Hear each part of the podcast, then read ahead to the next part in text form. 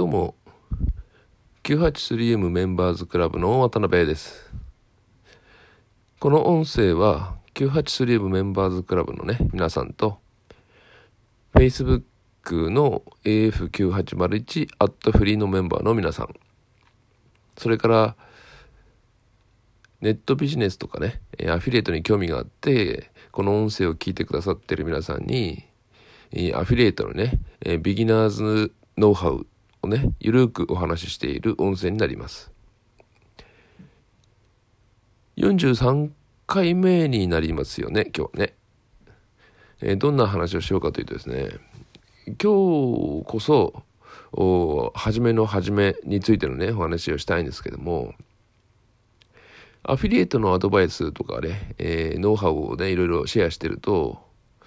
一番多い質問っていうのがあるんですよね。それは何だと思いますか？意外と、意外とね、実際にやり始めると困ることがあって、まあもちろん私も昔困りましたけどね。よ、よくわからなくてですね、そ、それに気づいて、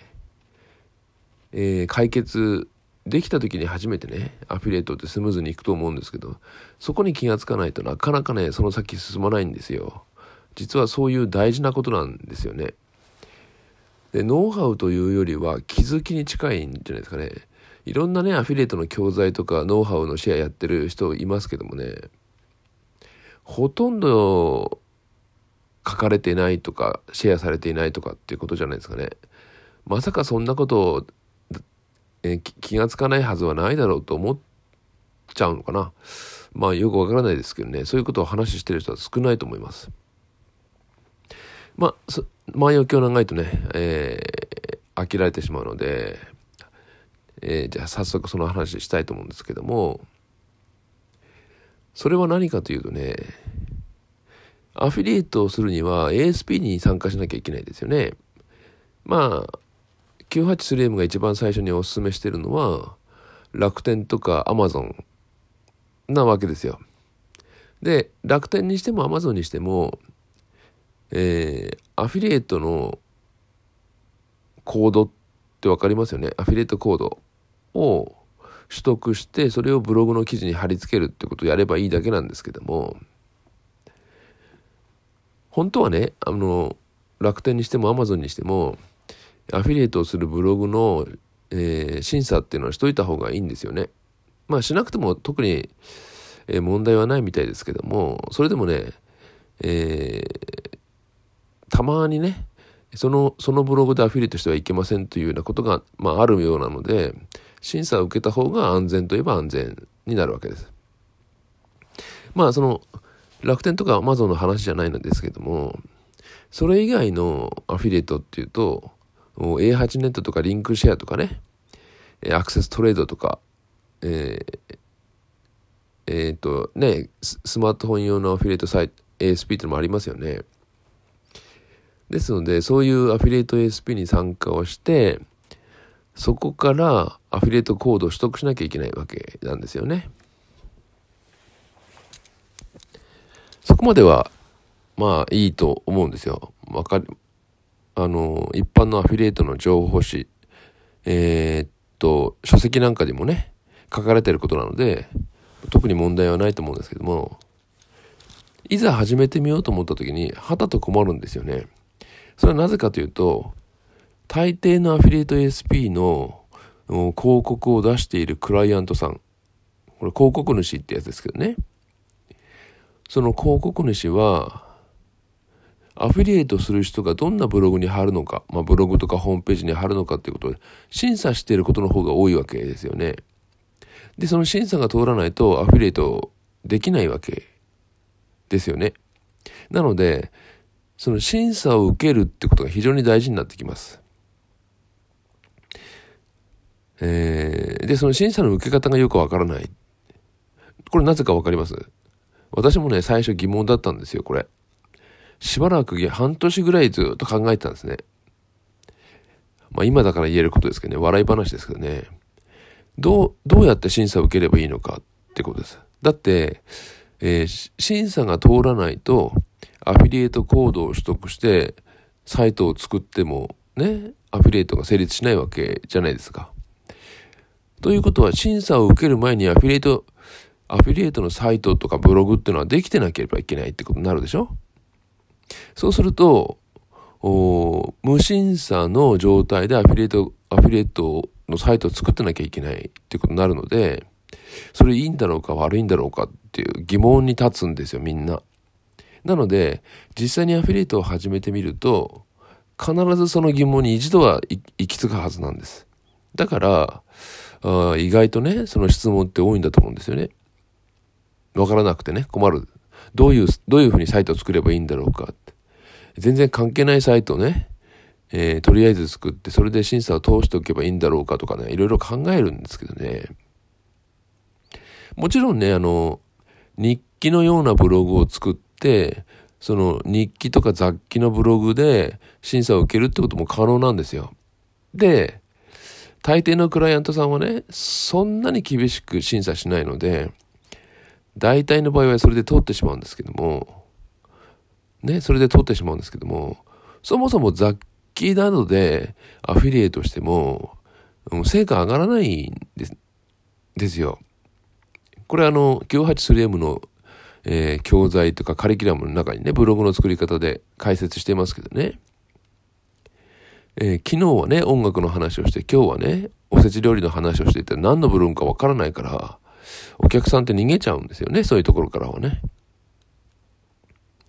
なので、より専門的なブログとかサイトを作らないといけないわけなので、例えば、脱毛、脱毛案件のアフィリエイトをしたいんであれば、脱毛案件のブログを作らなきゃいけないってことになるわけです。ところがそこで音楽の話をしたりね、食べるものの話をしたししてたりして、それでブログを通しても、厳しいクライアント、クライアントだったら、それ審査通らないですもんね。なので、やはり、審査を受ける前には、アフィリエイトの、自分がアフィリエイトしようと思っている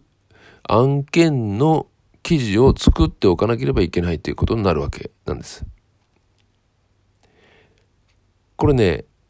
えー、や、やってしまえってやっちゃった方が勝ちなんですよ、実を言うと。私もね、もうわかんなくてもういいやと思って、A8 ネットでアフィリエイトしてみたい、えー、案件っていうかクライアントの、えー、バナー、ね、バナーっていうのがわかりますよね、画像ね。それを取得して、取得っていうか、と持ってきて、そのバナーでとりあえず記事を作って、それで審査を受けたらね、ちゃんと通るんですよ、それ。これね、考えてみたら、考えてみると、クライアント側にしてみるとね、えー、審査を、審査の許可を出していない状態のアフィリエイトの記事が仮にね、ネット上に公開されたとしても、それでアフィリエイトのね、えー、成果として認められないわけですもんね。だから、要するにアフィリエイトの成果、成果として認められるかどうかっていうのは、ちゃんと審査が通ってるかどうかっていうのが重要なので、通っているコードかどうかっていうのが重要なんですよね。だからそのコードがないのに、そもそも成果として認められるわけがないので、記事として作り込んではいいけども、それをネットに公開しても審査、あの、認可しませんよっていう、ただそれだけの話なんですよ。だから、そのアフィリエイトになる記事を見て、あ、この記事だったらアフィリエイト通してもいいなっていうクライアントの判断を仰いだ方が当然いいわけなんですよね。ということは A8 ネットとかね、リンクシェアとか、そういうところで、えー、アフィリエイトをしたい案件があった時に、その素材を使ってとりあえずブログを書いてみて、ね。サイあの、これサイトアフィリエイトでも同じですけども、まずサイトを作る、ブログを作るをまず最初にして、そのブログでえー、審査を受けるってことをしなければいけないってことになるわけなんですね。で、これに気づくかどうかなんですよ。アフィリエイトで成功するかしないかって多分。なぜかわかります？えー、これね、実際に私もそれで悩んだ時期があったって先ほど話しましたけどね、審査を受けるのがめんどくさくて、えー、無審査でできるアフィリエイト案件っていうのをね、中心に、えー、サイト作りしたことがあるんですよ。100も200も使ってね。無審無審査なので、そのまんまアフィリエイトコードを取得してやればいいだけの話なんで、これ便利でいいなと思ってたんですよ。ところがね、審査がないアフィリエイト案件っていうのはですね、ほとんど成果つかない、成果出てこないです。まあ、わかりやすく言えば人気がないんですよ、結局は。お客さんの方にも。なので、アフィリエイトで成功しようと思えば、より厳しい審査をしているところの案件をやはり中心に狙うべきなんですよ。それなりに報酬額があってね。で、そこできちんと記事を作って審査を受けて、えー、認可を受けて、それからね、えー、インターネットに公開するってことをした方が当然生活つきやすいってことをね、えー、実はお話ししときたいと思います。これノウハウでも何でもないっていうか、ここに気づくかどうかだと思うんですね。アフィリエイトって多分。そこさえきちんとしていれば、えー、審査が厳しいのは当然成果が上がりやすいからだと思って、えー、審査を受けてみると意外と通りやすいと思うので、えー、この音声聞いた方はね、えー、まあその通りやってればいいし、あ、気がつかなかったっていう人はね、えー、そこのところ改善して、えー、記事をね、審査に通していただければと思う次第です。それでは次回は44回目ですね。えー、またお楽しみにしてください。それでは。